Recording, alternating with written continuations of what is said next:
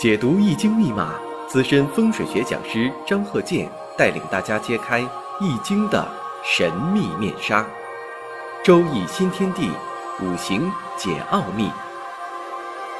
请听周易五行。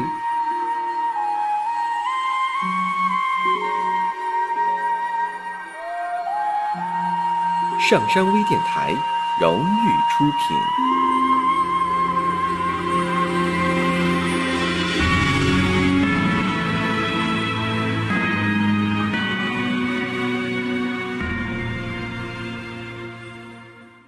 大家好，我是张鹤剑。周易五行这堂课呢，看一下戊戌、乙丑、乙卯、庚辰。如果这个五行啊是个女士，你如何判断？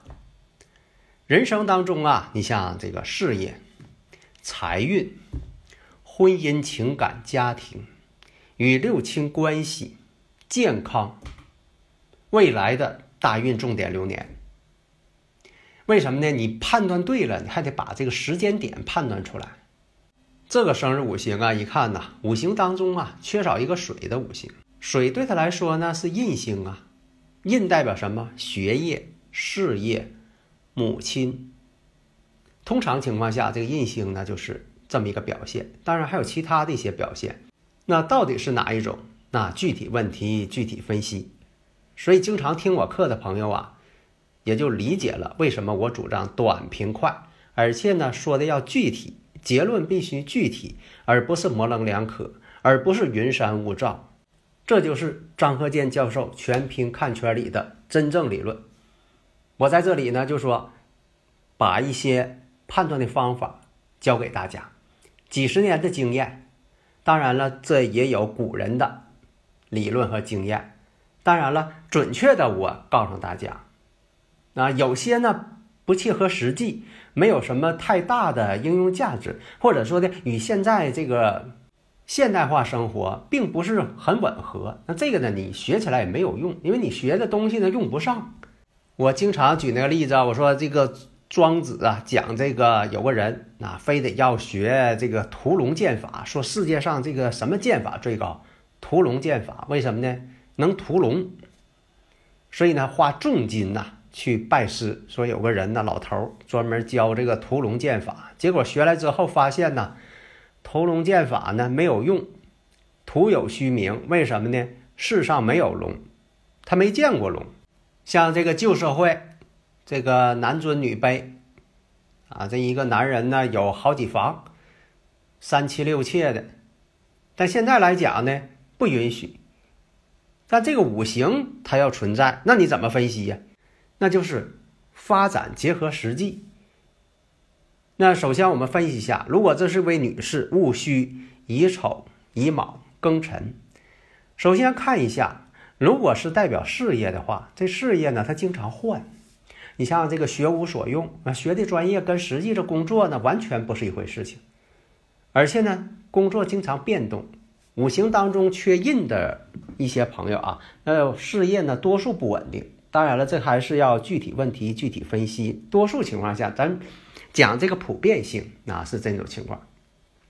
如果说论这个婚姻情况，婚姻情况啊，你看乙木月上乙木合金，日上呢又合金，争合。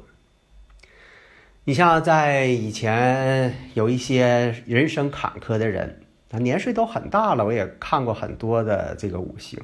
有辰戌相冲，特别多，啊，一生当中经历的坎坷也特别多，啊，辰戌相冲，自带辰戌相冲。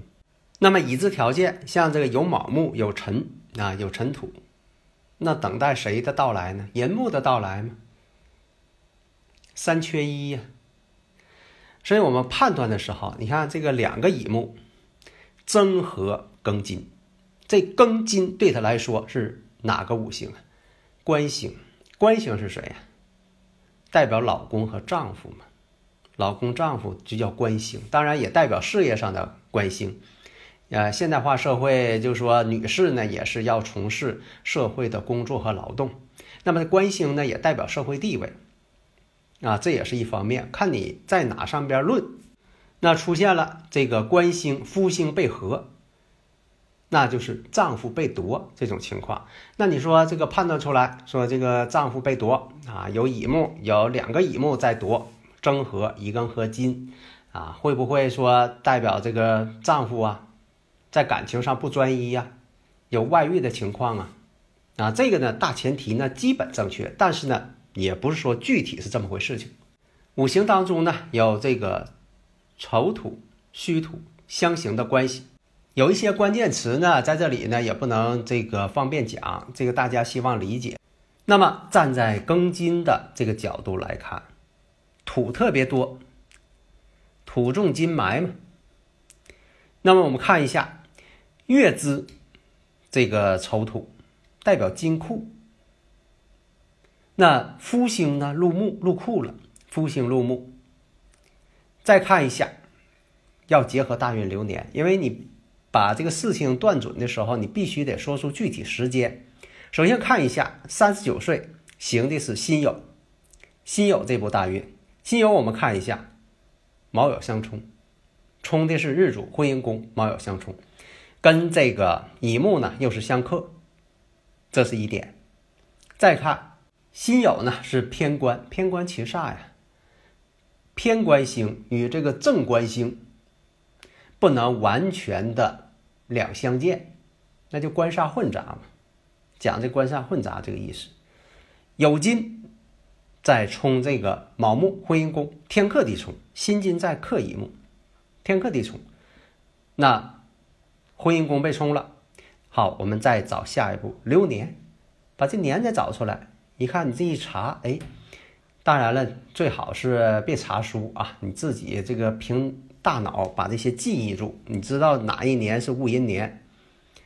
你看有一个戊寅年，就是这部大运当中它包含一个戊寅年。因为什么？这个大运就十年，它只能包含十年，不可能包含六十年。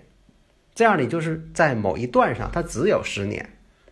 那这个是当中呢有一个戊寅，哎，正好你发现了三缺一，可下来一位了。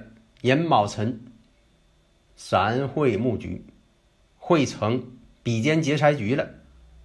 那这个金呐，就临死地了。这样呢，就会发现呢，这个庚金呐，已经是有克无生了。所以这就不是说男方或者她老公那方面有什么感情上的外遇了。那么你得出的结论，那就是三十九岁心有大运。当然，你不能说的光说大运呢，这大运十年太笼统了，范围太大了。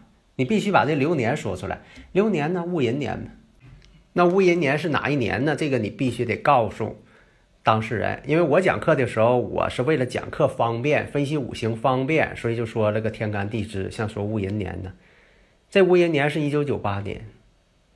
啊，这个必须记住。你跟对方说的时候，必须把这个年说出来，一九九八年。这样呢，它的总体的运势，还有以前所发生的一些事情，你先给讲一下，为以后呢再往下说的时候作为一个依据，这样双方都能信服嘛。你不能说以前的事情不知道，我就知道那以后的事情，以后的事情呢当事人都不知道，所以那不确切。所以以往的历史、现在、未来，你全给说清楚了，这才有科学性啊，这才有说服力呀。这才是真功夫，真本领，科学的方法就在于此。下一堂呢，我们接着讲其他的一些发生的事件。好的，谢谢大家。